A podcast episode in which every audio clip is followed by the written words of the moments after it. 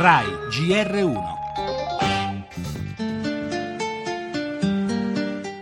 Papa Francesco apre al diaconato femminile. Partirà da qui la riflessione su una questione complessa quanto sentita come quella di un ruolo più ampio delle donne nella Chiesa.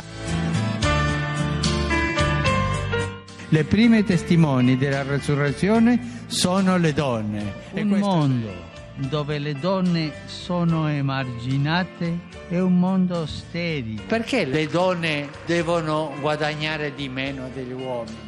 No. La, Chiesa è donna, è la Chiesa, non il Chiesa.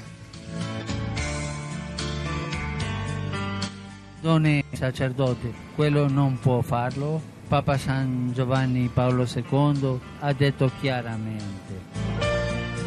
Sarò ordinata sacerdote nella chiesa anglicana di All Saints a Roma.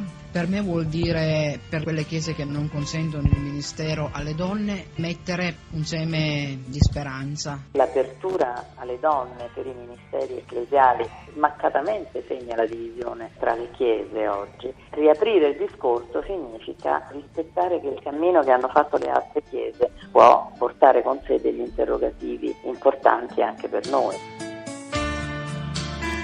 No, non è ancora un'apertura al sacerdozio femminile, Papa Francesco lo ha detto con chiarezza, ma le parole di Bergoglio sul diaconato per le donne sono comunque un segnale importante. Di ecumenismo, come afferma la teologa Marinella Perroni, un messaggio di dialogo che esce dalla Chiesa cattolica e si rivolge a quelle religioni che su questo tema hanno fatto scelte diverse, ma sono soprattutto un'indicazione importante per la Chiesa cattolica, l'ennesima dimostrazione da parte del pontefice della volontà di riaprire un confronto sul ruolo delle donne che nelle gerarchie ecclesiastiche e non solo occupano da sempre posizioni marginali.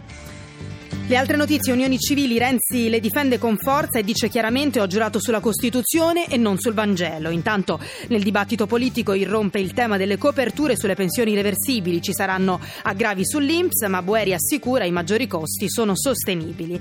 Parleremo anche del caso Parma con il sindaco 5 Stelle Pizzarotti indagato per abuso d'ufficio per le nomine al Teatro Regio.